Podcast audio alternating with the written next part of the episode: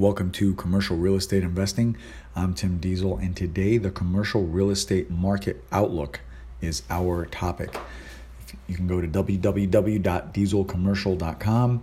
I have articles up there for you, and if you ever want to reach out to me, you can. I'll be glad to answer and help with whatever I can. So, today we're answering a question from Mark in Chicago First off, I very much appreciate you listening to the show, and I'll try to do my best to answer your questions. I really appreciate it. I'll have to break this down a little bit because every area of the country is different and every property class is different. So, when you ask about the commercial real estate market and the outlook, it's kind of broad. So, I'm going to do my best to dwindle it down as much as I can. Keep in mind, I live in Tampa, Florida area, and what happens here is very different than Idaho or Nebraska or California.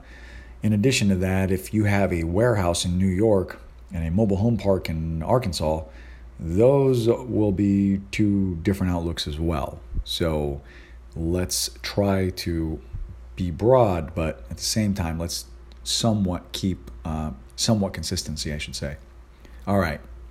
So I always talk about the money supply, and if you've listened to me before, uh, it's all about the money supply. And as a commercial broker that facilitates transactions, I have noticed that financing is relatively easy to get right now compared to 2010 and 2011.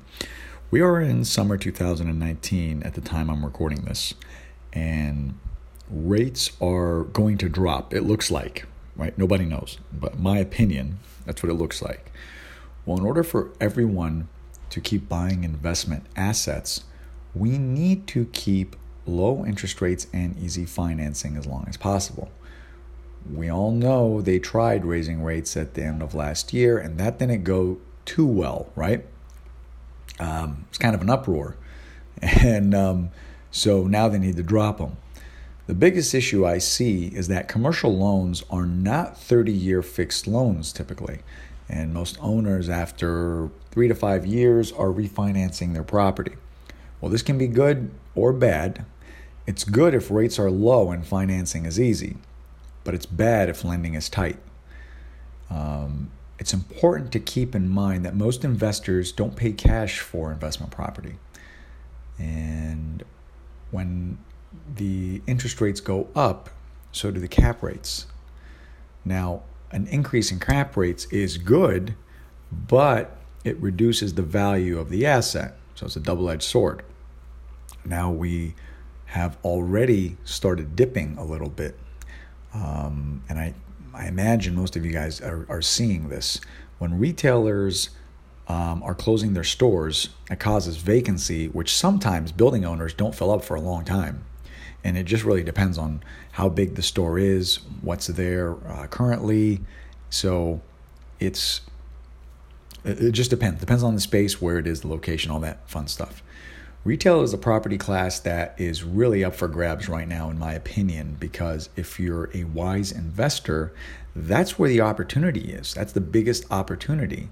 Um, and it's really going unnoticed. The industrial sector, I think, will be fairly solid. And that's because we need storage, we need warehouse uh, for a while, right? Trading, shipping, all that good stuff people store um, their belongings and you know storage facilities are usually uh, pretty hard sought after asset.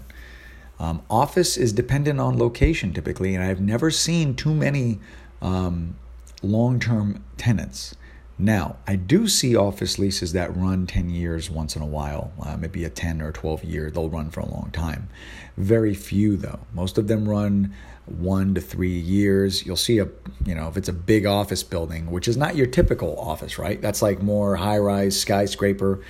You can't really compare that to the rest of the country when it comes to office buildings. But general, most office buildings, they don't have extremely long leases like the way retail does, right?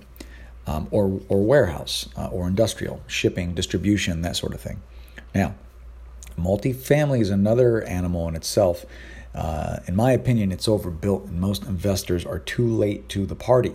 And that's why you'll start to see many of these multifamily investment courses pop up in certain areas, and it's these gurus telling you about you know how much millions you can make.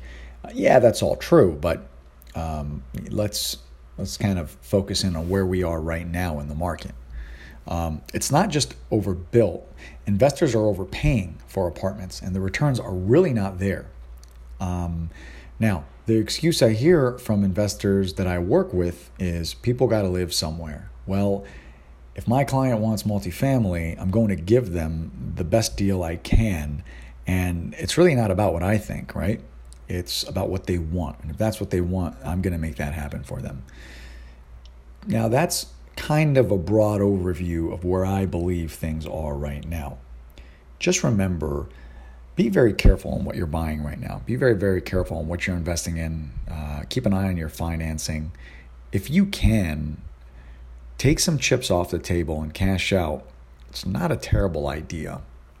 Um, it's something to consider.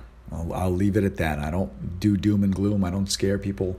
We don't sell anything, and we definitely, you know, uh, try to keep it as uh, realistic as possible. So I hope that was helpful, guys. I'm at Tim J Diesel. If you want to reach out, um, check out my YouTube channel, subscribe to my YouTube channel. Let me know if there's anything you want me to cover um, or if you need help with anything else. I hope this was helpful again, and have a great week and take care.